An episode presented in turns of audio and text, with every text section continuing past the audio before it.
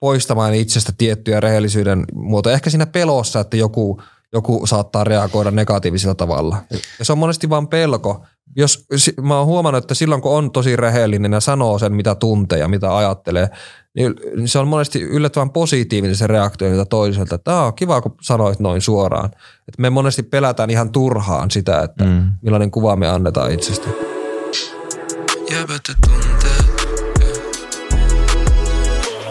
Tämä jakso tarjoaa Mehiläinen. Loistavaa. Tervetuloa Jäbätetunteet.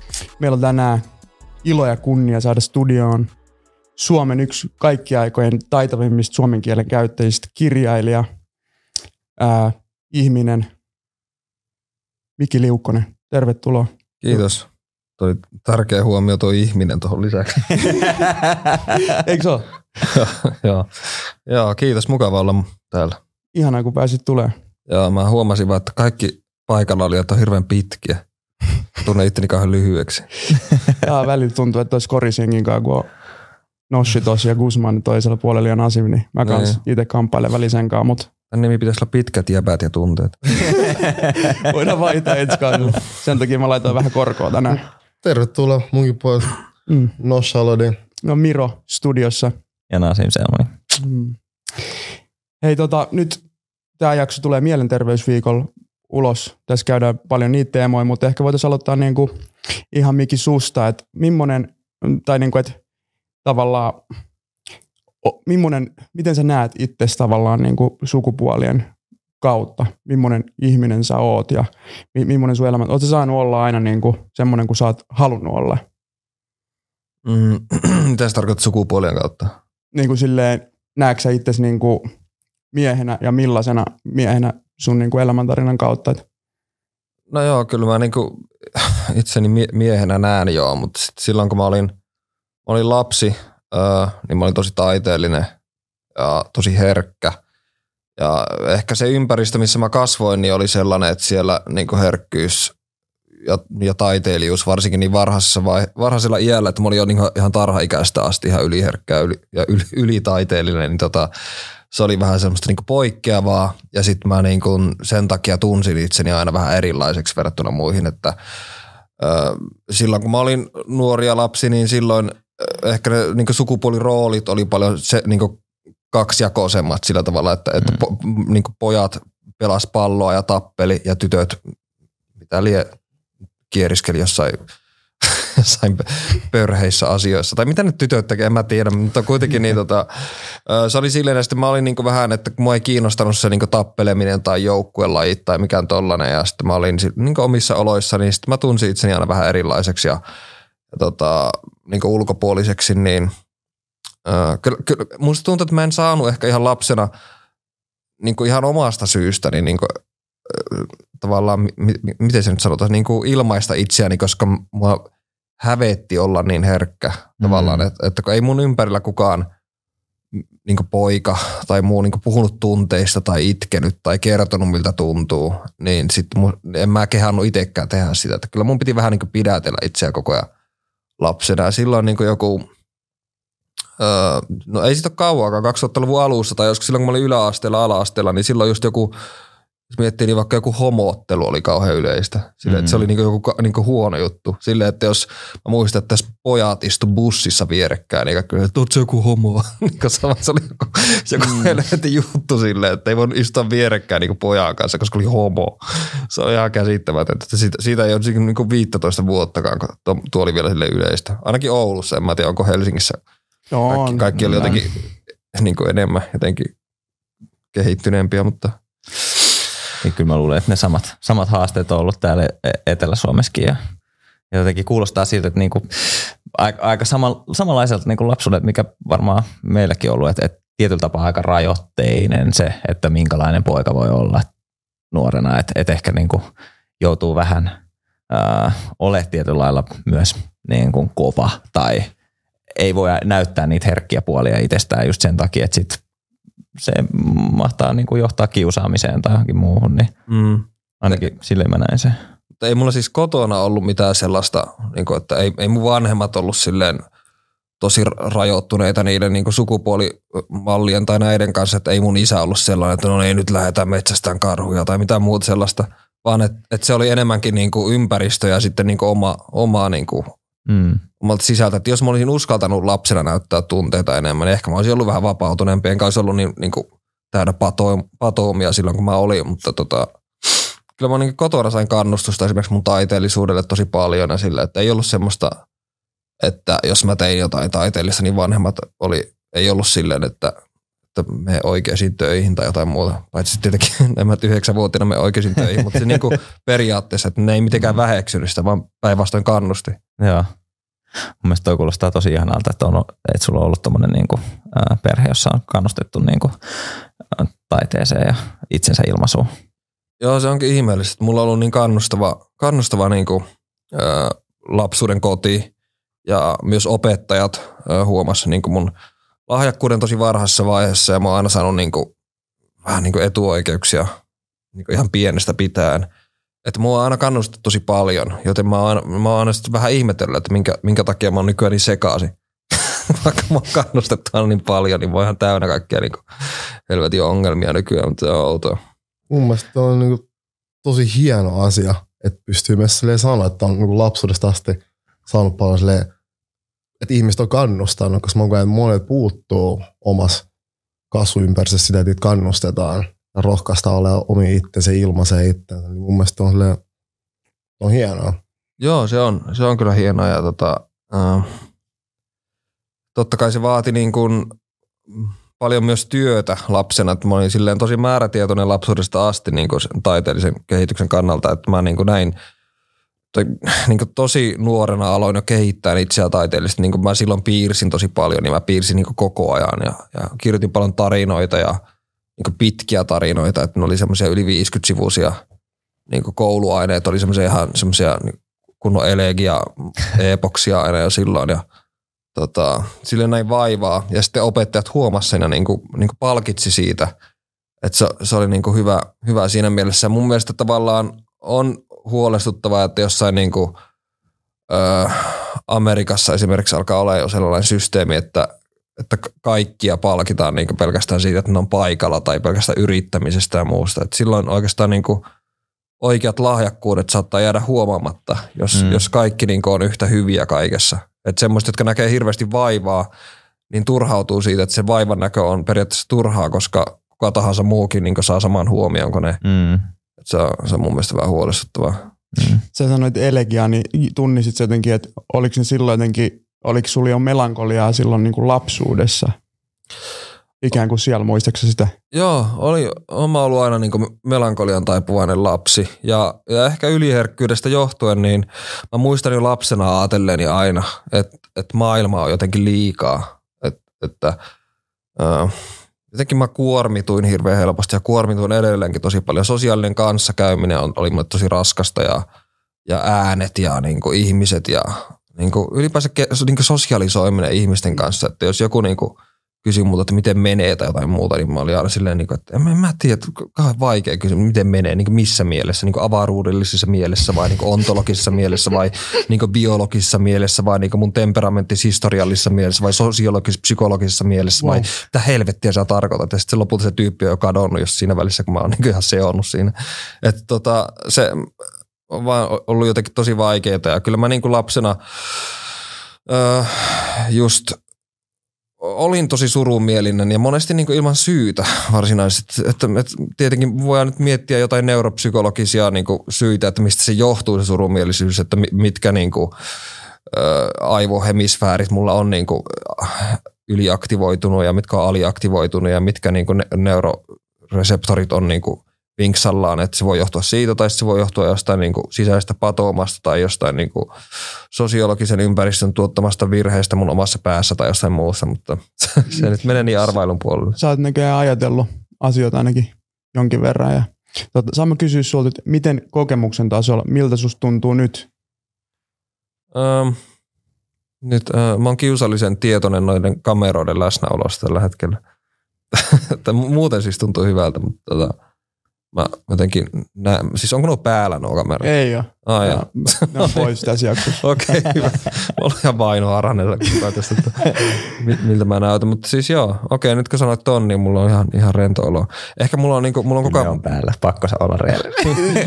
kyllä tämä tulee YouTubeen myös. Sä olit katsonut myös YouTubesta, niin kyllä nämä tulee siis ihan kameralle.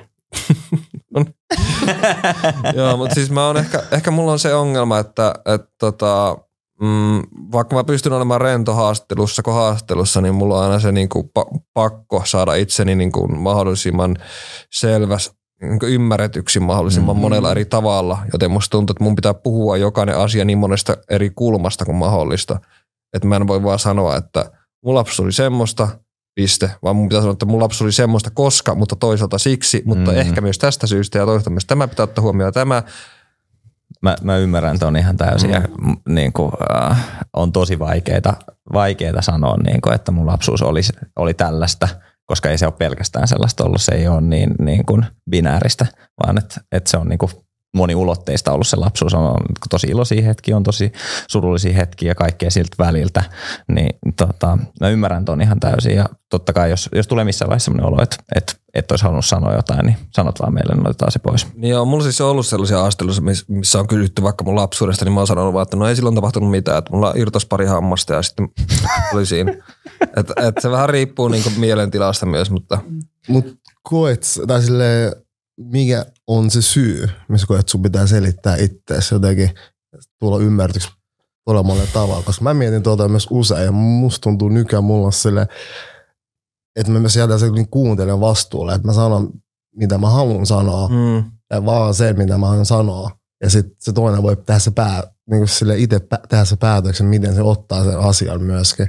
Et mä vähän vierasta nykyisin, kun pitää jotenkin selittää itteni mahdollisimman hyvin, että se Mm. toinen ymmärtää. Totta kai yrittää artikuloida ja puhua silleen, että toinen saa selvää, mutta sitten mä joudun silleen selittää mahdollisimman laajasti, että, että mä saan mun viestin perille mun mielestä silleen, että miksi mä kysyn myös itseltäni aina.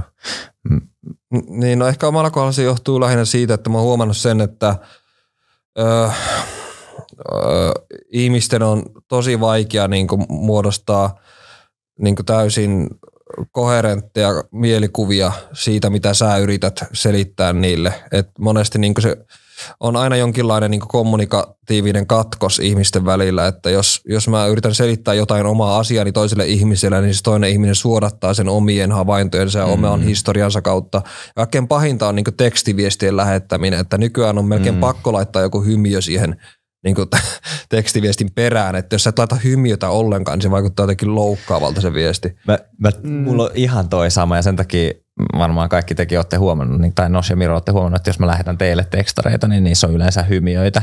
Ellei mä Sydämiä, oon- aina. Niin, sydämiä, ihana, mm. hyvä. Mutta siis mun on pakko aina tuoda niiden emojen kautta tavallaan sitä sävyä lisää siihen niin kuin viestiin, että se tulkitaan mahdollisimman oikein silleen, miten mä haluaisin, että se tulkittaisi, eikä silleen, että ne justiinsa omat näkemykset ja kokemukset vaikuttaisi siihen, että se saattaisi tulla väärin ymmärretyksi. mä, mä haastan. Mun ihan vähän aikaa sitten, mut mä annan Lilli Soirille shoutoutit. Se Lilli sanoi- Loiri. Lilli Loirille, anteeksi Lilli Loirille. Se haastoi mut ja sanoi, että, tota, että vältä tekstiviestejä, soita. Mm. Koska kun sä soitat, tai silleen, siinä on, sä oot paljon paremmin ihminen saa myös silleen selvää, että missä Mm. tunnelmissa sä oot, kun te Mm. puhutte. Mm. Että tekstiviestissä on aina silleen, sä jätät toiselle aika paljon sitä tulkintavaraa. Mm. Että sit asiat siinä voi tulla helposti silleen se miscommunication, että ei ymmärretä toisiaan, mitä oikeasti toinen tarkoittaa. Mm. Kun jotkut kirjoittaa Ei tarvi nyt soittaa. suoraan, Joo. ja jotkut silleen pystyy puhumaan Mm. paljon paremmin se asia. Jep, mä ihan sata prosenttia samaa mieltä. Oho, toi Ja, ja soitta, soittamisesta, jos sä so- soittaisit nyt teinimikille, niin tavallaan mitä sä luulet, että se sanois ää, miesvaikutteet? Sä oot sanonut ilmeisesti ainakin aikaisemmin David Bowie ja niin kuin tämmöisiä hahmoja on ollut, niin millaisia teininä sulla on ollut sellaisia miehen kuvia ja miten ne on vaikuttanut suhun? En mä tein, teininä luultavasti ajatellut öö, niin ketään miehinä tai naisina varsinaisesti. Että mä olin teininä kiinnostunut taiteesta ylipäänsä, mikä nyt tuntuu olevan niin mun alituinen historiallinen niin pointti tässä kaikessa, mitä mä sanon, että joo, taide, sitä, taide, tätä. Mutta niin siis, öö, mun siis mallit oli ehkä silloin lähinnä niin kuin enemmänkin mytologisia tai sellaisia, että mä niin kuin olin kiinnostunut taiteilijoista ja taiteilijuudesta aika paljon. Mm. Mm. En mä ajatellut, että joku on niin kuin mie, että Picasso on miestaiteilija. Mä ajattelin Joo. vaan, että se on, Pi- se on Picasso. Mm. Että en mä niinku, mä en ajatellut sukupuolen kautta oikeastaan mitään koskaan. Eikä sukupuoli ole ikinä ollut mulle mikään sellainen juttu. Että en mä ole niinku miettinyt, että mä oon mies ja se tarkoittaa tätä ja tuo nainen ja se tarkoittaa sitä, vaan kaikki on niinku ollut vähän sa- samaa. Joo. Ja, ja sitten mä oon ollut myös niin kuin, mm, yl- ala-asteella ja yläasteella silloin, kun ihmiset alkoi sekoilemaan niin hormonimyrskyissä ja alkoi niin kuin, kiinnostua vastakkaista sukupuolesta ja muusta tuollaista, niin mulla ei ollut semmoista vaihetta ollenkaan. Mä en niin kuin, ollut kiinnostunut ö, seksistä tai seksuaalisuudesta niin oikein yhtään. Mä muistan, kun pojat alkoi si- silloin puhumaan niin naisista, alkoi seurustelemaan silloin ja ja naiset puhu miehistä ja niin kuin musta tuntuu, että kaikki oli yläasteella vaan ihan vitun sekaisin koko ajan. Niin sit mä, niin kuin, mä olin niin siinä jossain keskellä silleen, niin kuin, jos joku kysyi, että, että haluat sä pussata, niin mä olin, että ei mua kiinnosta. Mua kiinnostaa enemmän syödä leipää tai jotain semmoista. Siis mä muistan, että mun ensimmäinen niin kuin, na, tyttö, joka oli muhun ihastunut, niin sanoi mulle, että että voit sä alkaa olemaan mun kanssa, tai mitä silloin sanottiin, niin mä vastasin silloin, että mua kiinnostaa enemmän syödä leipää kuin olla sun kanssa, mikä kuulostaa ihan hirveältä. Mutta se oli totta. Mä ei kiinnostanut yhtään niin mikään seksuaalinen tai mikään sellainen. Mm. tai voi tietenkin olla, että mä olin ihan täysin kusipää, mutta siis mulla ei ole ollut sellaista niin kuin vaihetta, että on niin pakko päästä naisten kanssa, että mä oon niin kuin ollut jotenkin ihan ulkopuolella siitä. Eli ei ole ollut sellaista niinku vahvaa äijäroolia tai muuta. Mutta sut on kuitenkin nähty, onko mä oikeasti niinku naisten miehenä tai semmosena, ainakin mediassa. No, no joo, se on, se on vähän niin kuin hassua, että mut, on nähty sille, että, että mulla monesti, mä en ole ikinä niin kuin ollut sellainen, joka menee baariin iskeen naisia tai me, menee niin kuin baariin nimenomaan siinä mielessä, vaan mä oon päinvastoin mennyt baariin vaan silloin, kun mä kävin baarissa, niin mä menin sinne vaan dokaamaan ja musta tuntuu, että, että silloin naiset ö, kiinnostui musta lähinnä sen takia, että mä olin niin kuin sillä baarissa se ainoa, joka ei yrittänyt iskeä ketään ollenkaan, että se oli Mm. semmoinen niin kuin, jos mä nyt oikein muistan, niin suurin piirtein näin se meni, mutta sitten se... ää, Vaikeasti tavoiteltava. Niin, Niin, tai kai. turvallinen. Niin. En mä, en mä tiedä, kuinka tu, tu, turvallinen mä varsinaisesti on, kun mä niin tota, epävakaa, mutta siis... Öö, Mutta ehkä joidenkin silmissä se on saattanut näyttäytyä, niin kuin, että sä oot ollut turvallisempi lähestyä kuin sitten semmoiset, jotka yrittää niin kuin iskeä. niin, en mä mikään tota, väkivaltainen hullu ole koskaan ollut tai mitään Mm. sellaista. Joo. Oliko siinä sit sellaista, kun sulla on kuitenkin niinku ollut esikuvin tämä Jean-Nicolas Arthur Rimbaud, Mm. sano jos mä lausuin väärin, miten sä lausuit edes. Siis suurin piirtein noin. Niin, niin, Eli tota, väärin. Niin. Niin. niin, sulla on tällaisia esikuvia, niin oliko siinä sellaista niinku kirjailija, mies, Neron niinku sellaista viittaa tavallaan, mistä myös sit ehkä naiset ja muut kiinnostu? Mm. niin, että niin pyrinkö mä kantaa sellaista viittaa vai? Niin, tai koet sä, että sulla oli semmoinen? Öö, en mä ajatellut sitä tietoisesti, mutta kyllä mulle semmoista aseteltiin aika, aika nuoresta pitäen. Mm. Öö, ehkä johtuen osittain siitä, että mä niin nuorena tulin julkisuuteen ja sain menestystä tosi nuorena. Ja silloin kun mun niin kuin ensimmäiset kirjat alkoi menestyä tosi hyvin, niin ne nähtiin jotenkin poikkeuksellisina poikkeustapauksina, niin se, se muodosti ehkä sitä kautta. Öö, totta kai se, että jos joku nostetaan nuorena niin kuin, nuoreksi neroksi ja muuta mediassa, niin se herättää paljon myös vastareaktioita. Että halutaan niin kuin pudottaa alas sieltä jalustalta ja ja sitten, no nythän on ollut paljon, paljon tota, miesneron myytin purkamista viime aikoina Mm. tapahtunut. Ö, mitä- mitä mä en oikeastaan suoraan sanottuna kauheasti ymmärrä. Mun, mun mielestä niin mä en ymmärrä, että mitä pahaa miesneroudessa varsinaisesti on. Ja, silleen niin kuin, jos joku, to, tai sitten totta kai mä ymmärrän, että- on ollut paljon niin miesneroja, jotka on käyttänyt sitä omaa asemansa niin väärin. Mm. Että on ollut niin hirveitä ihmisiä, joo.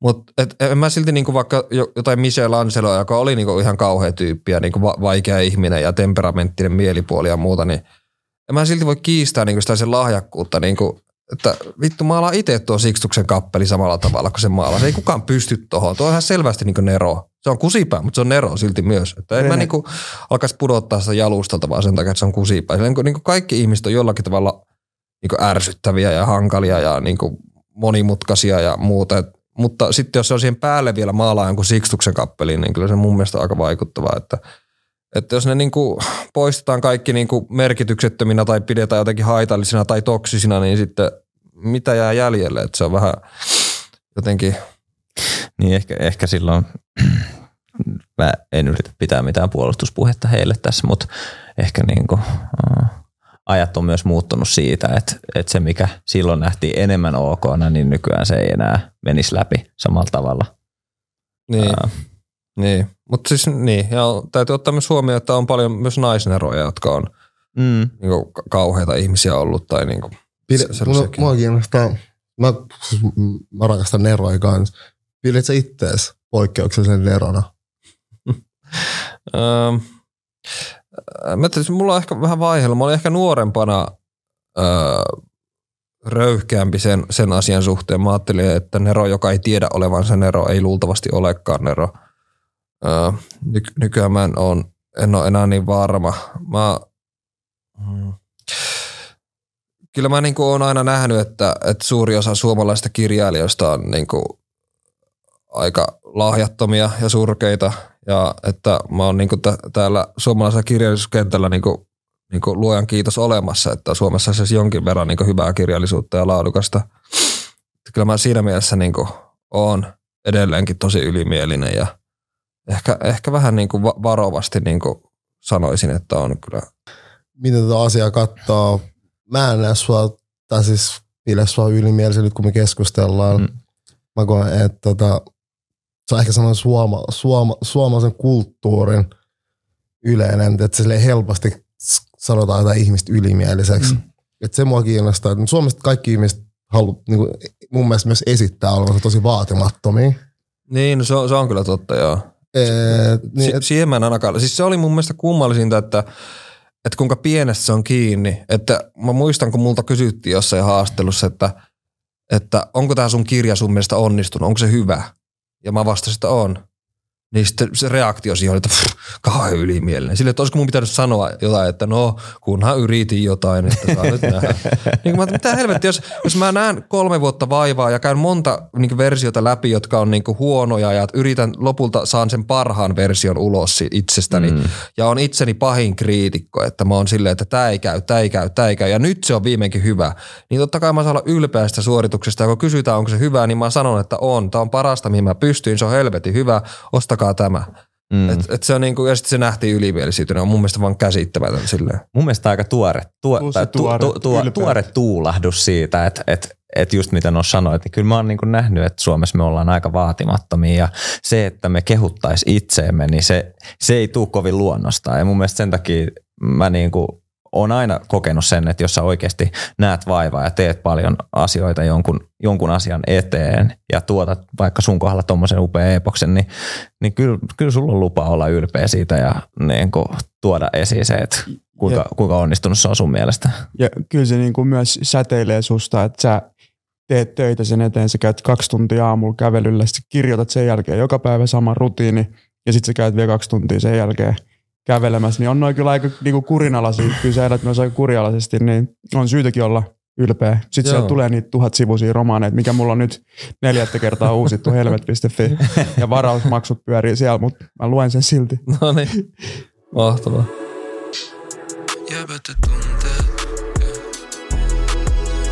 Mutta niin, miten, millaista oli, kun noin nuorena kuitenkin tulit ikään kuin neroksi, niin se paine julkisuussa nousit siihen jalustalle. Miten sä käsittelet, millaista oli olla siellä sun pään sisällä kaksikymppisenä ja miten sitten siihen liittyy mielenterveys ja päihteet? Öö, no silloin kun mä tulin julkisuuteen, niin mä en ehkä aluksi tajunnut, että mitä se tarkoittaa varsinaisesti. Mulla niin tuli vaan haastattelupyyntöjä ja mä annoin haastattelupyyntöjä ja mä olin niin mahdollisimman oma itseni, että mä en niin sensuroinut itseä ollenkaan. Ja oikeastaan jo heti ensimmäisestä haastattelusta lähtien niin alkoi alko tulee niitä kohuja. Ja alkoi tulee sitä niin kuin, niin kuin när, närkästystä ja raivoa niin yleisön puolelta, että ei hitto mikä tyyppi ja ei jumalauta. Ja, mä, en niin taju, mä olin sen verran nuori ja silleen kokematon, että mä en niin tajunnut, että mistä tämä niin johtuu. Mä en tajunnut, että mitä julkisuus tarkoittaa varsinaisesti. Että, että kun sä sanot jotakin, niin oikeasti muut ihmiset lukee sen oikeasti. Muut ihmiset niin reagoi siihen jotenkin. Ja, ja sitten kun mä olin Oulussa, mä olin pienessä kaupungissa ja sitten kun mä olin paljon lehissä, niin, niin tuntemattomat saattoi näyttää mulle keskaria tai olla, ba, niin tulla baarissa silleen, että, että vittu mä vihaan sua tai jotakin, niin haista paskaa. Mä olin silleen niin kuin, että mitä mä oon tehnyt? Mä en, mä en ymmärtänyt sitä ollenkaan ja sitten mä niin kuin, ähm, mä aloin kuulee niin läheisiltä, että ehkä sun pitäisi vähän miettiä, mitä sä sanot niin lehissä. Ja mä en niin tajunnut, että mitä mä oon sanonut, mikä se on se juttu, mitä mä oon sanonut. Mä oon niin kuin, niin ollut mahdollisimman oma itseni ja sitten mä aloin niin miettimään, että onko mussa niin ihmisenä jotain vikaa. Jos, jos mä kertaan oma itseni lehdistössä, niin pitäisikö mun vaan olla erilainen ihminen, jos tämä niin minun minuuteni niin aiheuttaa näin paljon närästystä ö, tai näräkästystä, mutta, mutta tota, ö, se, mä, mä sitten niin päätin jatkaa samalla linjalla. Mä ajattelin, että en mä ala sensuroimaan itseä. Mä sain semmoisen neuvon silloin – silloin joltain kirjailijakollegalta, että puhu aina niin kuin vaan kolmesta asiasta. Äläkä ikinä puhu sellaista aiheesta, mit, mitä sä häpeät jälkeenpäin. Ja mä ajattelin, että ei hitto, tuo on niin semmoista tietyn julkisuuskuvan luomista. Että mä ajattelin, että on paljon rehellisempää puhua niin tuhannesta asiasta ja kaikesta semmoista, mitä häpeää jälkeenpäin. Että se on paljon, niin kuin, se on paljon niin autenttisempaa. Mm. Ja sitten jos joku kysyy, niin kuin, että miten menee, ja mä sanon, että no ihan vitummonen krapula, että oksensin tuossa äsken lattialle, ja mitäs itse ja niin kuin kerran vaan suoraan ja sitten meni lehteen sille, että, että Liukkonen oksensi lattialle, hirveä humala, hän on alkoholisti, mutta myös runoilija. Niin sitten tota, sitten kun alkoi tulee noita juttuja, niin sitten niin kuin, hyvä, se, siinä oli hyvät ja huonot puolensa. Hyvät puolensa siinä mielessä, että sai paljon niin julkisuutta ja mä olin silloin vielä runoilija. Ja runoilijathan ei yleensä saa julkisuutta yhtään. Niistä on yksi, yksi haastattelu jossain Iisalmen Sanomissa ja se on, se on siinä. Mutta sitten kun mä olin niin Hesarissa ja Iltasanomissa ja Seiskassa ja vaikka missä koko ajan niin omien sanomisten takia, niin se lisäsi myös myyntiä paljon ja se no, nostatti mun julkisuusarvoa. Mm. Niin, niin siinä mielessä se, että ei ole olemassa huonoa julkisuutta, niin pitää paikkaansa, mutta – oli sillä se hintansa tietenkin, mm-hmm. että kun mä aloin saamaan sitä vihaa paljon päälle ja semmoista niin kuin, aloin näkeä jossain vauva.fi foorumilla niin jotain, silloin kun mä vielä googlasin itseäni niin aloin näkeä jotain keskusteluita, että, että ei vittu mikä pelle, että ootteko kuullut tosta, niin kyllä se sitten alkoi vähän satuttaa. Mm. Että mm. että mä aloin niinku miettiä, että, että onko mä jotenkin niinku viallinen tai niinku, pitäisikö mun vaan pitää turpani kiinni välillä vai, vai mit, mitä. Mutta en mä, niinku, mä en vaan pysty siihen. Ei todella, eikä pitäisi. Mä arvostan, että sä oot oma itsesi ja sä oot sanonut itse, että elämässä vaikeinta olla oma itsensä. Niin sä oot pitänyt siitä ainakin kiinni aika paljon, koska mieti kuinka vaikea on olla oma itsensä. Mä oon itse kamppaillut sen kanssa koko elämäni. Mä voisin olla oma itteni ja nyt mä niin koen, että mä lähestyn sitä, että mä pystyn olemaan oma itteni missä tilanteessa vaan, niin Kyllähän toi on tosi arvostettavaa. Ja kuinka paljon tulee ulkopuolelta ihan läheiseltäkin, että hei älä sano medias noin, tai kuinka paljon meidän ympäristö vaikuttaa siihen, kuinka paljon me saadaan olla omi itteemme, niin, niin sä oot ainakin onnistunut siinä. Niin, ainakin niin kuin pyrin siihen koko ajan. Tuo, tuo vaikeinta olla oma itse, itsensä on itse asiassa filosofi Ludwig Wittgensteinilta, joka sanoi, että yksi vaikeimpia tehtäviä, varsinkin kirjailijana ja taiteilijana, on olla huijaamatta itseään niin sillä tavalla, että – ja se pätee myös muutenkin ihmisyyteen, että meillä on aina hirveä halu niin miellyttää muita ihmisiä ja antaa mm. tietynlainen kuva ö, itsestä, että, että tulisi hyväksytty. Kaikki haluaa olla hyväksyttyjä mm. ja sillä tavalla kukaan ei halua, että sun päälle syljetään ja sua vihaa tai muuta, niin me niin pyritään olemaan mahdollisimman mukavia ja tavallaan niin kuin poistamaan itsestä tiettyjä rehellisyyden muotoja. Ehkä siinä pelossa, että joku, joku saattaa reagoida negatiivisella tavalla. Ja se on monesti vain pelko, jos, mä oon huomannut, että silloin kun on tosi rehellinen ja sanoo sen, mitä tuntee ja mitä ajattelee, niin se on monesti yllättävän positiivinen se reaktio mitä toiselta, että on kiva, kun sanoit noin suoraan. Että me monesti pelätään ihan turhaan sitä, että mm. millainen kuva me annetaan itsestä. Mä kiinnostaa, että miten sä käsittelit noita vihapuheita ja kaikkea painetta silloin, kun sä oot aika nuori. Mm. Niin miten sä kävit läpi niitä? Um, no silloin ihan nuorena niin mua monesti niin kuin, aina kun tuli joku lehtijuttu ja sitten siitä seurasi joku niin paskamyrsky, niin monesti sitä seurasi semmoinen parin viikon häpeä jakso, että mua niin hävetti. Mua hävetti kulkea kaupungilla ja mua hävetti niin kuin näyttäytyä baareissa tai missään, koska mä ajattelin, että joku tulee sanomaan jotakin tai muuta. Mutta sitten kun tuli uusi haastattelu, niin mulla tuli sellainen vastareaktio, että mä annoin palaa vielä pahemmin niin sen, niin sille, että, että saatana, jos edellinen oli teidän mielestä paha, niin nyt vasta tulee niin kunnolla kamaa. Ja sitten, et, et tavallaan niin kuin, mä olin vähän semmoisessa jatkuvassa niin kuin, niin kuin häpeä ja sitten kauhean uho niin kuin kierteessä, että, että jompi kumpi. Ja joskus se uho meni vähän silleen yli, että mä uhosin uhoamisen takia, että, että mä niinku, tuli semmoinen moodi päälle, niinku, että esimerkiksi saattoi olla yleistä se, että mä kävin Helsingin kirjamessuilla vaikka. Ja katoin muiden kirjailijoiden haastatteluita. Ja ne oli aina semmoisia, mielestäni kirjailijan on hyvin tärkeää ottaa huomioon. Ja sitten mä aina, että ah, no niin tylsiä. Ja sitten kun, sitten kun tuli mun vuoro mennä se haastelu, niin se oli heti sinne hirveä, hirveä uua. Fuck off, semmoinen niinku täys, täys niinku meininki päällä. Et siinä oli ehkä vähän semmoista roolia kyllä joo. Ja sitten niinku, on, on niinku paljon ollut sellaisia esiintymisiä, mitä mä häpeän edelleenkin, kun se on mennyt niin niin täysiä. Ja myönnän, että sillä oli paljon tekemistä silloin varsinkin niin alkoholin kanssa, silloin kun mä join paljon. Että, että kyllä se alkoholi niin kuin, niin pilasi monia, monia tilanteita omassa elämässä ja niistä en ole ylpeä yhtään, eikä se ole mitään rehellisyyttä, se on vaan niin kännistä niin ää, ää, siis ääniä, mm-hmm. toi, toimintaa.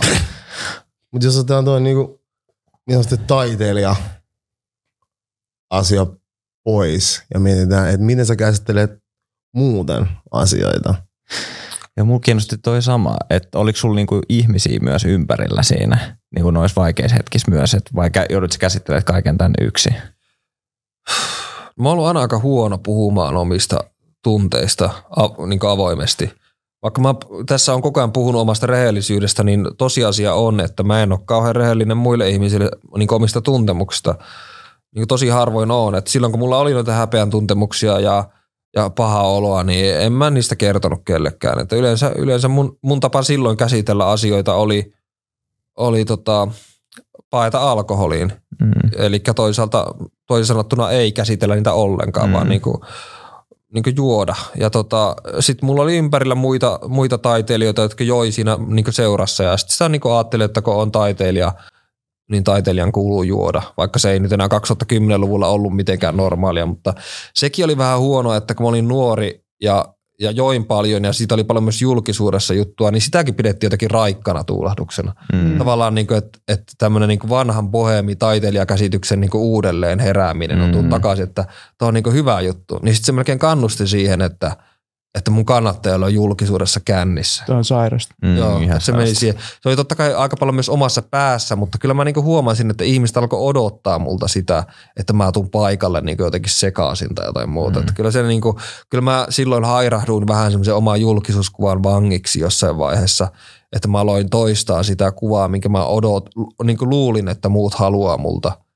Ja niin täysin katastrofaalisia seurauksia. Tuliko siitä niinku kierre? Alkoholia, uhoaminen ja sitten tavallaan, että, että se piti toistaa. Kumpi tuli ensin, alkoholi vai uho? No uho on ollut aina, mutta al- alkoholista tuli siinä jo, jossain vaiheessa ja se tota, siitä ei seuraa mitään hyvää koskaan. Että se on niin kuin. Toi on mun mielestä aika epäreilu asetelma myös silleen niin kuin, äh, niin kuin lehdiltä ja muilta luoda tuollainen, niin kuin, että, että, että kannustetaan alkoholin käyttöön, äh, ja sitten jotenkin myös se, että sit sillä odotettiin myös, että sä tuot jotain niin kuin lisäjulkisuusarvoa, että sä tuut sinne sekoilemaan tyypillisesti. Tai silleen, että et mun mielestä toi on niin kuin tosi, tosi niin kuin epäreilu asetelma. Joo, ja tuohan, tuohan tosi klisee, jos miettii vaikka tai Juisi Leskistä tai Irvin mm. Goodmania tai muita. Niitä mentiin kattoon sen takia, että kuinka päissä ne on. Tai, tai uudempia tapauksia, just joku Amy Winehouse vaikka, mm. traaginen tapa, tapaus, että sitä niin meni ihmiset kattoon lähinnä sen takia, kun se oli niin sekaisin, että ei, mm. ei niin sen taiteilijuuden takia, että onneksi omalla, omalla kohdalla niin en ole tohon pisteeseen mennyt, mutta niin kuin, siinä oli vähän niin samoja niin synkkiä varjopuolia siinä omassa, omassa vaiheessa. Puhun nyt niin tavallaan 2014-2019 vuosista suurin piirtein, että se oli tämmöinen viiden vuoden kausi, jolloin niin tuo varjosti omaa elämää aika paljon. Miten sä pääsit eroon siitä kaudesta? Mitä niin öö, alkoholista? Niin. Öö, siis piti mennä niin pohjalle, että, että oli pakko lopettaa. Että musta tuntuu, että al- alkoholisti niin ei, ei lopeta juomista, ellei niin tyyliin menetä taloa tai, tai perhettä. No okei, okay, jossain tapauksessa, jos vaikka perhe jättää, niin sitten sitä alkoholista saattaa ajatella, että, että se on vain sitä suuremmalla syyllä pitää juoda nyt, kun kaikki menee päin helvettiä, mutta – Omalla kohdalla se oli, niin kuin, en halua sitten sen niin kuin tarkemmin kertoa, mutta mm. omalla kohdalla se meni siihen, että oma terveys oli jo niin vaarassa, että tota, olin, olin ihan sairaalassa ja tota, ö, olin niin lähellä kuolemaa, niin sitten silloin niin kuin, tai sitten nyt pitää loppua. Joo. Ja, ja sitten sen, sen jälkeen alkoholiin mulla on tullut sellainen niin kuin inhosuhde, että kun mä ajattelenkin vaan alkoholia, niin mä ajattelen sitä sairaalaa ja mä ajattelen sitä niin kuin jamaa, mihin joutui silloin. Ja mä olin aika nuori vielä silloin, että mä ajattelin, että ei, ei niin kuin tässä iässä pitäisi olla tässä kunnossa. Että Mm. mm. Ihan hirveetä. Mutta mä haluaisin tarttua tuohon uhoamiseen. Että mistä sä luulet, että se tulee, mistä se kumpuu, koska paljon niin puhutaan machokulttuurista, mekin ollaan puhuttu siitä, vaan että niin se on niin nuorten macholla, siihen kuuluu vähän semmoinen niin uhoaminen. Mm. Mistä sä luulet, että se niin tulee esim. sun kohdalla henkilökohtaisesti? Mm. Mä, no mä luulen, että si- siinä on ainakin kaksi aika vastakkaista syytä. Yksi syy on varmasti se, että mä oon oikeasti tosi epävarma, niin se niin uho tulee siitä. Ö, toinen voi olla se, että, että kaikesta herkkyydestä ja tämmöistä niin epämaskuliinisuudesta huolimatta, niin mulla on sellainen maskuliininen niin kilpailuvietti puoli. Ja kilpailuvietti niin kuin taidekentällä, niin se on vähän outo sille, että ei voi, kil- ei voi sanoa, että tämä kirja on parempi kuin joku toinen verrattuna vaikka urheiluun, kun siinä voi sanoa, että, tuo, että mä hyppäsin pidemmälle kuin tuo toinen hyppäsi. Se on niin mm. todistettavissa, mutta on mahdotonta sanoa kirjallisuudessa, että joku kirja on parempi kuin joku toinen, koska se on niin kuin mielipidekysymys. Mun on nuoresta asti ollut niin kuin vaikea hyväksyä sitä, vaan mä oon aina ollut sitä mieltä, että, että joku kirja vaan on universaalisti vaan ihan paska. Ja sitten se on niin kuin mulle vaan niin kuin fakta mun päässä.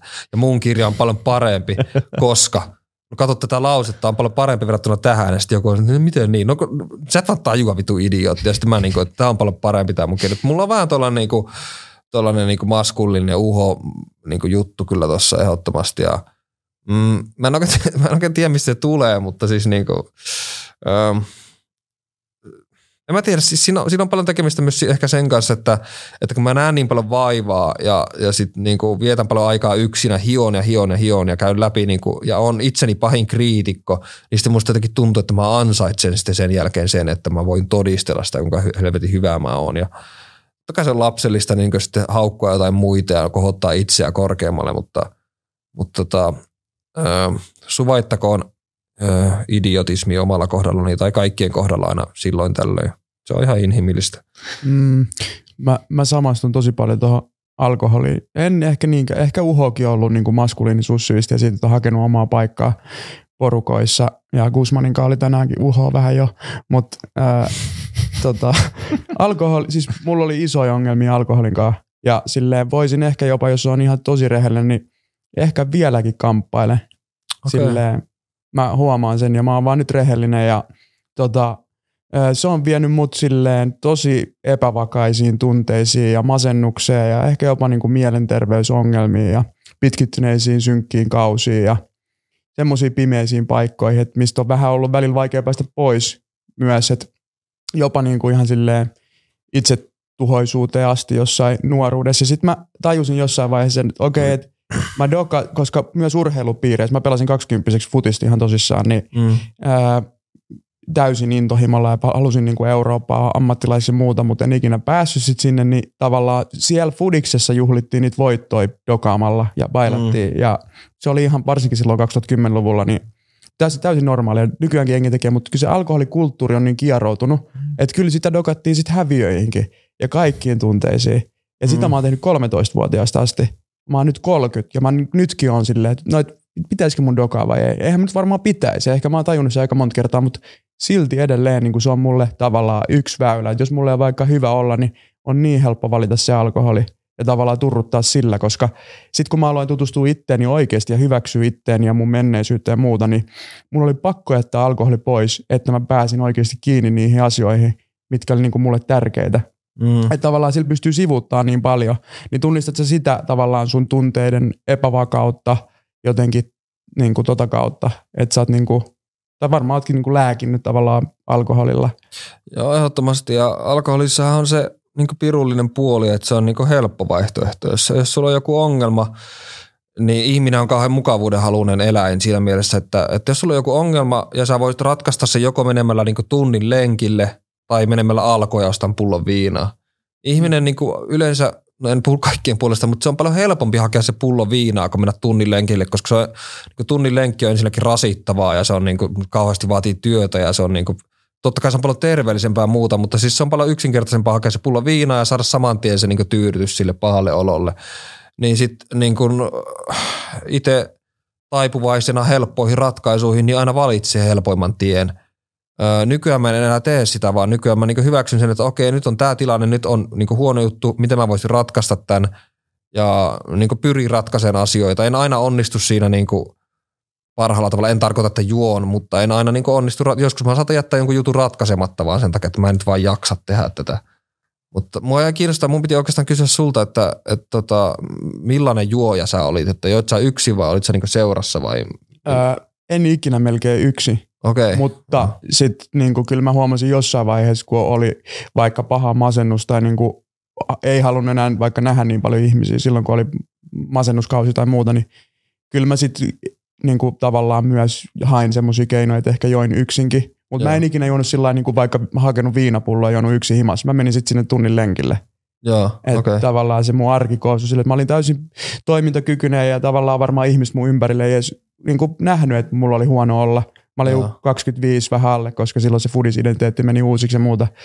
Öö, Mutta niin, varmaan silleen niin kuin f- funktionaalisesti toimiva. En mä nyt puhu itsestäni alkoholistina, mutta alkoholin kanssa ongelmissa oleva tyyppi. Joo. Et sit mä purin sitä tolleen, mutta sitten on ollut erilaisia. No ehkä nyt pääpointtina se, että on pitänyt opetella tunnistaa omia tunteita ja käsittelee niitä jollain terveellisellä tavalla, että ei tarvii sitten vetää päätä täyteen perjantai, mikä on jotenkin tosi meidän kulttuurissa yleistä, että hei perjantai mm. tuli, mennään visselle. Mm. Niin ehkä toi, toi on mun mielestä mielenkiintoinen aihe justiinsa, että miten, miten niitä tunteita käsittelee sit nykyään. Ja jotenkin me ollaan puhuttu siitä tosi paljon, että kuinka meillä on kaikilla ollut tosi paljon niin kuin tekemistä sen kanssa, että, että meillä on ollut meidän omat eskapismin muodot, että mulle se on ollut kans niin kuin, on, on sitten ollut joku pelaaminen, leikkaripelaaminen tai joku muu, niin, niin tota, äh, että ehkä niin kuin, että miten, miten, miten sä nykyään käsittelet niitä sun tunteita? Onko sulla löytynyt semmoisia niin tapoja tehdä sitä vai käykö mm. keskusteluja lähimmäisten kanssa? Tai? No mä edelleenkin opettelen. Mä opettelen puhumaan niistä ääneen tai kertomaan niistä läheisille, mutta en, en mä sano, että se on helppoa. Mm. Että kyllä mä edelleenkin niin kuin oon, oon sanomatta asioita aika paljon. Että tota, mä niin opettelen sanomaan ääneen, että, että silloin tällöin mä pystyn siihen ja se, siis se olo on aina hyvä ja se, ja se vastine niin toiselta ihmiseltä on aina hyvä ja positiivinen. Ja mä aina semmoisena hetkinä ajattelin, että miksi mä teen tätä useammin. Mm-hmm. Sitten se on vaan, se on vaan jotenkin niin tosi vaikeaa joskus. Jos on joku tosi niin kuin hankala ongelma, mulle ei nyt tule mieleen mikä se voisi olla, mutta on, hypoteettisesti on joku tosi hankala ongelma, niin se on myös niin kuin korreloi sen kanssa, että sitä hankalampi siitä on myös puhua samaan mm. aikaan. Että jos se ongelma on joku ihan pieni, joku, että mulla hajos en mä tiedä, ovi, niin sit se, se voi vaan sanoa sieltä, että mulla on ovi muuten paskana. Mm. Mutta, mutta sitten jos, jos se on joku niinku mielen sisäinen juttu tai joku henkinen ongelma tai joku elämän, elämässä tapa, oleva iso stressitekijä, niin siitä, siitä on niinku vaikea sanoa. Toi, toi on jo tosi, niinku, mä samaistun tuohon tosi paljon, että et, et tavallaan jos vaikka välillä onkin semmoinen hetki, että vitsi, että mä tiedän, että mulla on nyt joku tämä asia, mistä mä haluaisin niinku puhua jollekin, mm. mutta se on tosi vaikea nostaa esille. Mm. Jotenkin pelkää aina tavallaan sitä keskustelua ja sitä toisen ihmisen reaktioa, vaikka tosi useasti se reaktio on ihan eri kuin mitä siinä pahimmassa pelossa niin kuin kuvittelee. En mä tarvi apua. Mm. Se on meistä tosi syvällä. Niin, no sekin. Itse. Mä selvitän tämän itse. mä mietin tätä vielä Ja sitten ei myöskään tarjoa apua tai kysy toiselta, koska jotenkin kelaa, mm. että no en mä nyt viitti sen asioihin puuttuu tai mm. muut. Kyllä semmoinen puhumattomuus. Mutta sä oot sanonut, että, tai ajattelit jossain vaiheessa, että terapiaa ei olisi niin kuin esimerkiksi hyvä, muisteliko mä oikein, että sä oot niinku ajatellut, että sä voisit kirjo, kirjoittamalla jotenkin intellektuaalisti käsitellä ne asiat, mutta onko se muuttunut sun kanta siihen? En mä muista, että mä olisin noin sanonut, mutta on varmaan sanonutkin, mutta, mutta siis on, jos on sanonut, niin kanta on kyllä muuttunut että kyllähän mä oon terapiassa käynyt jo vuosikausia ja, ja tota, eri, erilaisissa terapioissa, eri, eri muotoisissa, että niin kuin ihan psykoanalyyttisessä ja sitten gestalt-terapiassa, mm. nyt tällä hetkellä DKT-terapiassa ja öö, monta vuotta, siis ihan ensimmäiset vuodet oli aika lailla niin turhia, että en mä sano niistä niin mitään, että se tietenkin johtui siitä, että terapeutti ei ollut oikea, öö, mä en osannut itse niin puhua asioista ja se oli niin kuin, se vaatii opettelua myös se terapiassa käyminenkin tietyllä mm. tavalla, että – et ei sinne voi vaan mennä sanomaan sille, että no kaikki ihan, että ei tässä nyt kaikki ihan ok. Mm. mikäs tässä? Siinä menee vaan niinku aikaa hukkaa ja rahaa hukkaa ennen kaikkea. Että, että se, se, vaatii itseltä tosi paljon myös. Mm. Joo, se on ollut itsekin niin kuin terapiaprosessia aloittaneena, niin se on kyllä niin kuin tosi mielenkiintoista ollut huomata justiinsa se, että se on niin itsestä kuitenkin kiinni, että sun pitää haluta käydä niitä sun asioita läpi, jos sä haluat saada apua. Ja jos et sä tuo niitä esiin, niin kukaan ei voi sua auttaa. Joo. Se, se mä oon huomannut, niinku, öö, mä toivon, että, että miehet uskaltautuisi käymään terapiassa enemmän Mm. ja, uskaltautuisi muutenkin puhumaan omista tuntemuksistaan enemmän. Mä en tiedä, että onko se nyt yleistynyt tämä miesten terapiassa käyminen, mutta ainakin itse on huomannut ihan empiirisesti, että kun mä oon nyt käynyt viime aikoina ryhmäterapioissa, erilaisissa ryhmäterapioissa, niin mä oon aina ainoa mies siellä. Mm. Siellä on 20 naista ja sitten minä. Mm. Ja sitten mä, mä aina sillä, että miksi täällä on ikinä yhtään miestä. Ja naiset on jotenkin parempia muutenkin ilmaiseen omia tunteita. Että se tosi monet niinku itkee tai, tai niinku raivoaa tai ties mitä. Niinku silleen. Ja mä, mä aina istun siellä ja mä mietin, että en mä niinku pystyisi tuohon ollenkaan. Että en mä, usko, Mm. en mä, niinku, mä kehtaa niinku näyttää mun tunteita. Että on niinku, pyrin niinku va, hitaasti vajua sinne pöydän alle, ettei muuta kysytä mitään mun tuntemuksista. Että kyllä mä niinku No, huomaan sen, mistä että sä luulet, että se johtuu, se pelka? No se, Näyttää se voi johtua myös siitä, että mä oon niinku sosiaalisesti tosi niinku ujo. että et, kun heti kun siinä on niinku muutamia, varsinkin jos istutaan jossain ringissä ja kaikki tuijottaa toisia ja siinä, niin mut tulee heti semmoinen, niinku, että, että mä katson, että mistä mä pääsen äkkiä karkuun täältä, mutta, mutta tota, mä viime aikoina niinku opetellut siihen, että mä myös puhun. Ja nyt se on mennyt oikeastaan siihen, siihen pisteeseen, että mä niinku pidän jo semmoisia helvetin luentoja niissä, niissä kokouksissa nykyään tai niissä tapaamissa, että semmoista niinku pälättämistä nykyään. Mutta tota, en mä niinku tunteita osaa näyttää siellä. Että vaikka olisi surullinen, niin ei, ei vaan onnistu. Mistä sä luulet, että se johtuu? No niin kuin sanoin, niin se on niin sosiaalis, sosiaalinen häpeä, että, että ryhmässä se on vaikea. Varsinkin jos on paljon tuntemattomia ympärillä, niin se on, se on tosi vaikeaa. Se on. Mm. Mm. Nassim, sulkin mennessä tulla yksi päivä, kun oli miltä susta tuntuu kierros. Mm. Niin Mm. Meinas jo tavallaan niin huomasi, että tulee, mutta sitten joku lukko. Niin, mä, mä, joo, mä sanoinkin siitä. Me käydään siis joka, joka tota, kerta, kun nähdään, niin meillä on semmoinen, miltä susta tuntuu kierros ja Joo. jokainen saa niin kuin, puhua, puhua niin kuin, omista tunteistaan ja viime, viime viikolla, niin ei kun itse asiassa tällä viikolla, ää, mulla oli pari semmoista asiaa, jotka oli mietittänyt jo pitkään ja perhehuoli, tai niin kuin terveyshuolia perheessä ja, ja tota, ää, se oli ensimmäinen kerta, kun mä pääsin oikeastaan puhumaan niistä kellekään silleen kunnolla. Totta kai kotona kumppanin kanssa joo, mutta, mutta ehkä niin kuin se oli semmoinen tilaisuus, missä pystyi puhumaan niin kuin, äh, jäbille, jäbille siitä ja mä huomasin, että ja mä oletin, että mä, mä olin oottanut sitä hetkeä tosi paljon koko päivä.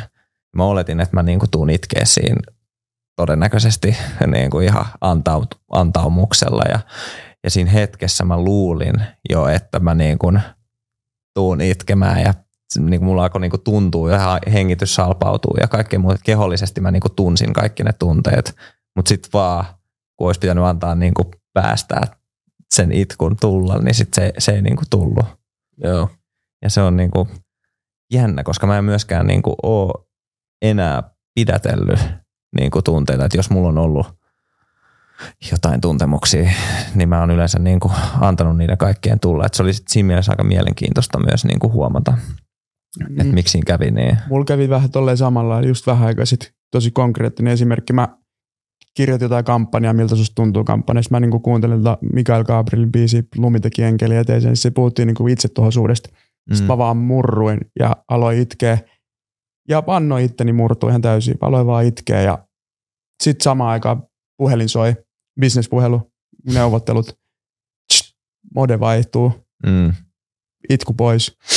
Yksi tämmönen ja ta- takas maskuliinis business modesta. Se on aika pelottavaa, että miten pieni se on tavallaan se, tai se ovi on vähän niin kuin raollaan siihen, Mm. mm. mutta se voi mennä aika helposti myös kiinni. Mm. Niin, että Ei, miten sä pää, niin kuin, milloin sä pääset uudestaan tuohon tilaan, koska toi on myös semmoinen, mikä pitää tapahtua, jotta sä voit tavallaan Mm. puhdistua.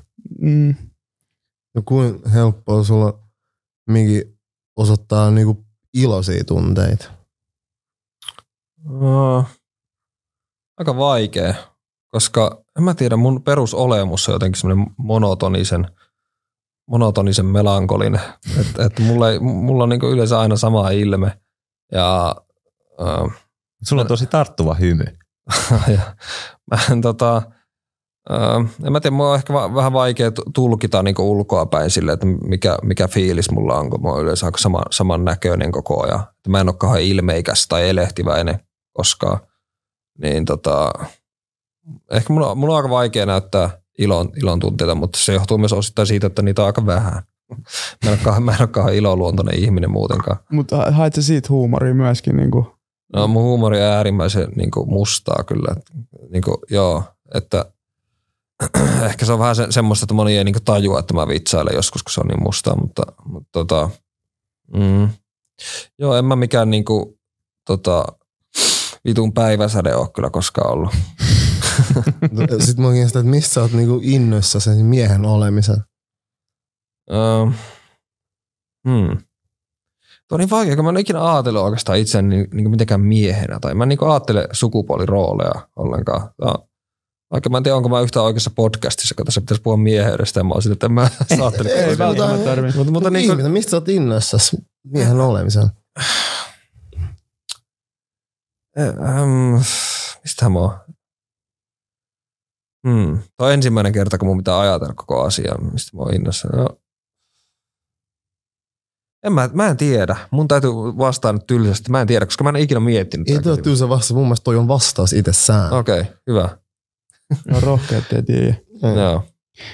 Tota, Joo, siis mä, mä en tiedä paljon mistään mitään, että se on, niinku, se on semmoinen, mistä voi olla varmoja. Se on eron merkki.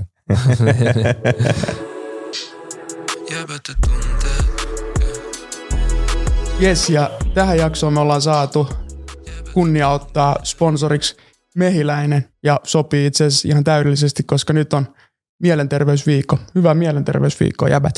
Kiitos Kiitoksia. samoin. Nos, nyt on tällä viikolla ollut tämmöinen mieltenvuoro, saunavuoro Mehiläisen järkkäämänä, niin sä olit siellä saunamassa. Mikä fiilis? Mikä fiilis oli ennen, sitten siellä saunassa ja sen jälkeen ja ehkä nyt? Siis tosi makea kokemus. Lähdin sinne vähän ilman mitään odotuksia. Öö, todella innostuneen kyllä. Saavuin paikalle. Toi tosi silleen, ehkä jännitti vähän eri tavalla, kun tulla tänne meidän keskusteluun. Että kumminkin sauna on aina sille jotenkin jännä paikka mun mielestä mennä. Mutta se oli tosi, mun mielestä oli ihana, sille ehkä sen alussa oli pientä jännitystä itelläkin. Ja musta tuntuu meillä kaikilla oli. Mutta ne vetäjät, ohjaajat, terapeutit, jotka veti sitä, niin musta tosi hyvin vastaan ihmiset.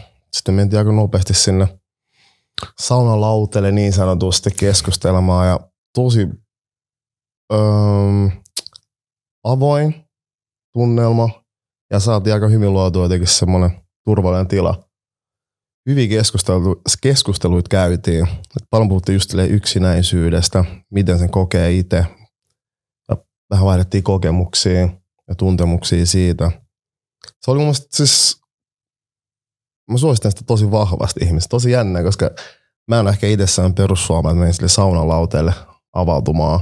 Mutta siinä kun teet, se oli tuntemattomat ihmiset, jotenkin päästi aika nopeasti aika syvälle niissä keskusteluita. Ja mä tykkäsin. Ja tälleen, mä prosessoin sitä sen jälkeen paljon itsekseni aukesi tosi paljon uusia ajatuksia. Esimerkiksi just, että miten kokee yksinäisyyttä, koska mä huom- huomaan, että sitä ko- koetaan, me koetaan kaikki sitä eri tavalla.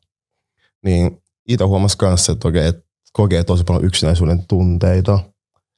Ja millä tavalla se esityy itsellään, niin se on, se on tosi paljon on omissa ajatuksissa, eikä osaa ehkä vaan välillä ilmaista, että mitä esimerkiksi kaipaa. Silloin tuntuu, että jää niinku yksin. Mm. Miltä susta tuntuu nyt sitten sen jälkeen, mikä fiilis? Nyt kun sä olit siellä, niin just nyt. hyvältä. Et mä myös, myös tykkäsin vähän siitä, siinä konsept, konseptissa siinä, että periaatteessa mä varmaan tuu tapailemaan ihmisiä ikinä. Toivottavasti tuun.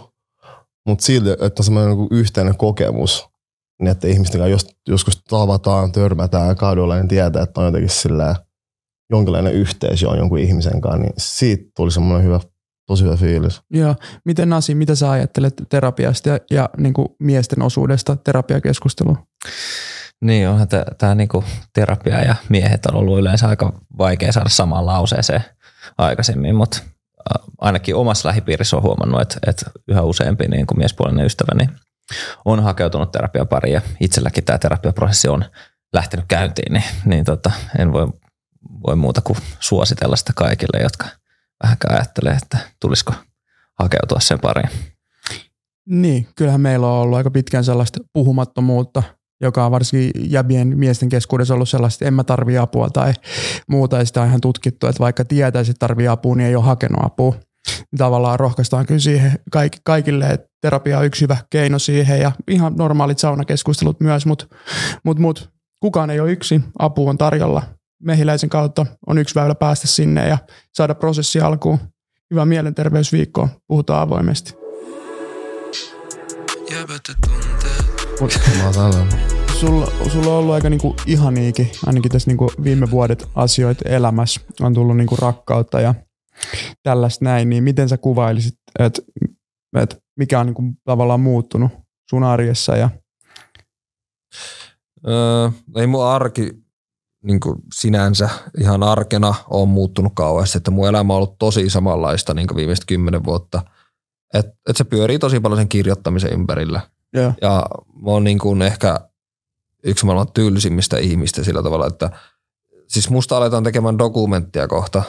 Ja mä en voi, mä en voi kuvitella tylsempää dokumenttia kuin musta, että siinä kuvataan, kun mä istun siellä saatanan pöydän ääressä koko ajan ja mitään ei tapahdu. se on kestää joku kolme tuntia. Siihen pitää lisätä jotakin action-musiikkia, että se olisi vähän jännittävämpi, mutta, mutta tota, mun arki on tosi samanlaista, tosi ruti, rutiininomasta. Mä en ole yhtään semmoinen impulsiivinen tyyppi, että hei mä lähden huomenna Kreikkaa pyytää valaita tai jotain muuta. mä en ikinä tee semmoista, että mä niinku oon silleen, jos joku ehdottaa, että hei mennäänkö huomenna elokuviin, niin mä äh, ei. että mä, niinku, mä en tee ikinä mitään. Että mä oon silleen tosi tylsä. Mutta tota, mikä tulee monesti monille yllätyksenä, kun silloin varsinkin aikaisempina vuosina, kun mulla oli semmoinen tosi boheemin taiteilijan mediakuva, niin, niin moni ajatteli, että mun elämä on jotenkin tosi riehakasta ja jännittävää, mutta ei se oikeastaan ollut koskaan. Se oli niinku, silloin tällä oli niitä ryyppyreissuja ja sitten mä puhuin niistä lehdissä tai joskus tuli kämmäiltä jotakin, mutta niin 90 prosenttia ajasta mä olin vaan kotona ja kirjoitin. Et, et se on ollut aina tosi rutiinoitunutta. Että, että, mm. tota, Mutta rakkaus on tullut elämään. No joo, sit, sitä on kyllä, mutta mut, tota, ei siitä sen enempää oikeastaan. Mm. Ja mä, mä en halua puhua mun pari, pari, parisuuden jutusta. Ei tarvi puhua. Siitä ei tarvitse puhua. Mä äh, mä koon sut silleen, että nyt tässä kun juttelee sun kanssa keskustellaan, mä tosi paljon silleen, mä oon, mä kiinnostaa tosi paljon niin ihmisten mieli. Niin kiinnostaa, mistä sä unelmoit? Mm. Uh, mä unelmoin varmaan niin kuin totaalisesta erakoitumisesta. mä haluaisin erakoitua jonnekin metsään kauas ihmisistä ja että mun ainoa kaveri olisi joku muurahaiskarhu tai joku sellainen. Mä en oikein niin kuin, niin kuin siedä kanssakäymistä ihmisten kanssa, enkä siedä sitä, että olla ihmisten kanssa, joilla on omat temperamentit, omat halut ja omat toiveet ja omat mielipiteet ja, ja pitää keskustella koko ajan ja sillä, että mä, mä, mä jotenkin näen, mä oon lapsesta asti nähnyt itseni niin asumassa jossain keskellä niin kuin, niin kuin hevon persettä jossain metsässä ja sitten niin kuin, se on niin semmoinen mielikuva, mistä mä tykkään. Mä en tiedä, miten se onnistuisi, koska, koska mä en osaa metsästää. Mä selviäisin silleen kuin viikon ja sitten mä tulisin takaisin kaupungille. Mutta se on niin semmoinen, se on haave. Tai sitten mä voisin mennä jonnekin Valaamon luostariin ja jäädä sinne tai jotain mm. muuta. Et, et kyllä mä niin haaveilen esimerkiksi siitä, että mä lopettaisin kokonaan tämän kirjailijushomman ja menisin jonnekin Valaamon luostariin ja hoitaisin siellä jotain puutarhaa koko loppuelämäni. Ja se olisi niin siinä. Ja sitten, mun, ja sitten hengailisin jotenkin oraavien kanssa. Et se, on, se on mulle semmoinen niin kiehtova mielikuva ja ö, yleensä silloin, kun mulla on ollut vaikeaa elämässä, niin mä oon aina miettinyt, että mä teen sen, että mä leikkaan mun hiukset kokonaan pois, koska se on joku sellainen muutoksen merkki. Mm. Ajelen hiukset pois ja sitten vaan niin katoan jonnekin niin luostariin tai jotain muuta. Se on niin mulla tosi yleistä. että jos, jos tota, mä katoan jossain vaiheessa julkisuudesta tai muutenkin, niin on luultavasti Valamon luostarissa silloin. Siis oot sä käynyt? Oot sä? Olen mä käynyt siellä joo. Kuinka pitkiä settejä? Öö, no siis mä, me, me kuvattiin t- tota mun TV-sarjan sivullista siellä. Ja mä oon nyt ensi vuonna menossa, menossa sinne uudestaan pitämään luentoa tuosta runoilija Pentti Saarikoskasta, jonka hautaa siellä. Niin tota, Pentti Saarikosken kuolemasta tulee 40 vuotta täyteen, niin öö, menen sinne sitten luennoimaan. Kuulostaa, tai siis niinku, Enkä tuu takaisin. jotenkin niinku kuulostaa tavallaan mm, siltä, mulle siltä, että sä niinku nautit tosi paljon niinku sun omasta seurasta. Niin jotenkin mm, ehkä mua miettää se, että öö, niin, no, no et, et onko sä niinku, sä aina nauttinut sun omasta seurasta silleen tosi paljon vai onko sulla jonkinlainen tietty pieni piiri, kenen kanssa sä sitten niinku kanssa käyt vai? En mä aina nauttinut omasta seurasta, enkä edelleenkään nauti aina omasta seurasta, mutta on, on se silti aina niin parempaa seuraa kuin, niin kuin muiden ihmisten kanssa seurustelu. Että jos on pakko valita, niin mä kyllä valitsen oman seuran. Vaikka Mm. kyllä, kyllä niin kuin, mulla on itsenikin kanssa välillä tosi tylsää. Että, että jos mä niin kuin, oon itsekseni ja seuraan omia ajatuksia, niin, niin kyllä ne on joskus niin mitään sanomattomia, että mä haluaisin niin vaihtaa aivoja, mutta, mutta tota, ö, ei mulla oikein muuta vaihtoehtoa kuin olla, olla omassa seurasta ja oman itseni kanssa, koska mä oon kuitenkin minä. olipa, olipa jotenkin outo vastaus, mutta niin, tässä Kuin- kiinni. Mm, kuin hyvin Nasi ja Miro te viihditte nykyään omassa Itsekseen. seurassa Niin. teidän kanssa. No siis kun mä, tavallaan kun mä kuuntelen, tai oon tässä nyt vieressä kuunnellut niin kaikkea, mitä Miki sä oot sanonut, niin ää, mä, mä en tiedä, mä oon, voi olla, että mä oon täysin väärässä, mutta mä luulen, että sä oot viihtynyt itsesi kanssa paljon paremmin kuin minä olen viihtynyt vaikka elämäni aikana itseni kanssa. Et mulla varsinkin nuorempana mä en pystynyt olemaan yksi. Mun piti aina niin kuin löytää ystäviä ja olla ystävien kanssa ja viettää aikaa niin kuin siellä, ettei mulle tuu tylsää, että mä joudu kohdata niin kuin omia asioita tai miettiä mun niin kuin tunteita tai muuta. Ja ehkä nyt tälleen vanhempana ää, mä taas rakastan olla itsekseen. Jotenkin se on niinku semmoista arjen pientä luksusta, että, saa, että mä saan viettää itsekseni niinku joitain hetkiä ja viihdyn, viihdyn tosi hyvin itsekseni nykyään. Mutta mut aina ei ole ollut näin. Mulla ei ollut aikaa riittävästi itselleen. Mä oon vaan rehellinen ja muutenkin 28-vuotiaan, mä oon nyt 30, niin vasta silloin mä aloin olemaan itsekseni tosi myöhään. Ja se oli tosi tärkeää, että mä pysähdyin olemaan itsekseni. Mä haluaisin sitä enemmän. Mä haluaisin mennä Valamon luostariin myös ole itsekseen, koska mä tykkään myös olla itsekseen, mutta arki on tällä hetkellä niin hektistä ja sitten on myös niin kuin parisuhteessa ja muuta, niin sit pitää myös olla siihen aikaan ja mä tiedän, jotenkin kaipaa myös omaa aikaa. Mä, mä koen, että se on ollut mulle tosi vaikeet, mutta sitäkin tärkeämpää olla yksi. Miten sul? Mä viihdyn tällä hetkellä aika paljon itsekseni. Mä en koe sitä silleen ehkä parhaaksi asiaksi myöskään tällä hetkellä Mm. rehellisesti itselleni, mutta ähm, kyllä mä oon koko ajan enemmän enemmän viihtynyt. Mulla on semmoinen vaihe mun elämässä, että mä tuun muistelemaan myös jotenkin tämmöistä hetkeä, kun mä oon ollut paljon yksin viettänyt paljon aikaa itsekseni ja mun ajatusten kanssa. Että siitä tulee olemaan niinku iso positiivinen vaikutus tulevaisuudessa. Että mä koen viimeiset pari vuotta on mulle silleen, mä oon viettänyt tosi paljon aikaa itsekseni ja silleen pyrin koko ajan, musta tuntuu välillä enemmän ole yksin, koska se tekee mulle hyvää ja jotenkin se ei tarkoita mulle sitä, että mä jotenkin ajatukset jotenkin selkeämpiä, vaan mä koen, että se on vähän silleen, mä haluan myös silleen, että jollain tasolla tähän itsestäni nykyään aika usein silleen näkymättömäksi muille. Mä en tiedä, Mm. Mä ehkä jollain tavalla saan kiinni tosta, koska jos mä mietin nuorempaa minää, niin mä halusin aina olla näkyvä kaik- kaikkialla, missä mä olin. Mutta nykyään mua kiinnostaa paljon enemmän niin kuin ihmiset. Siin, jos mä oon niin kuin si- joissain tilanteissa, missä on paljon ihmisiä, niin ne ihmiset mun ympärillä, kuin se, että mä toisin itteeni esiin No. jollain tavalla. Hei, tää Ai niin Miro, mutta jos sä meinaat tulla sinne Valaamon luostariin, niin älä vaan tuu siihen viereiseen huoneeseen asumaan, kun mä haluan olla yksi. Mikä sun, mikä sun huoneen numero? 312. Mä laitan sulle Whatsappissa viestiä. Mennään ora, oravien kanssa takapihalle leikkiin.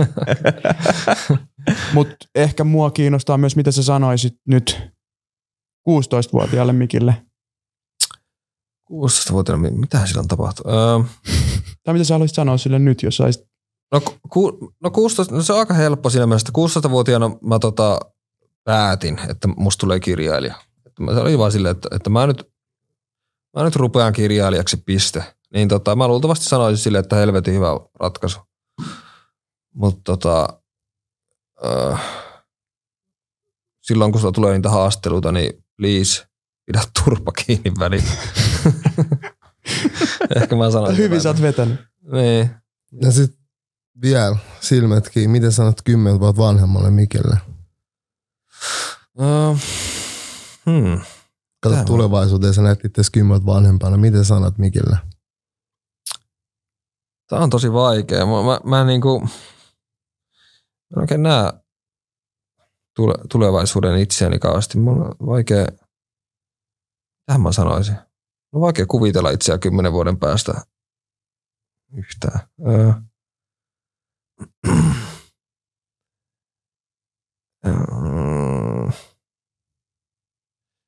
En mä, en mä oikein tiedä. Mä en, Mä en ole koskaan ajatellut, että mä eläisin kauhean pitkään, niin mä en varmaan, kun mä elossa kymmenen vuoden päästä.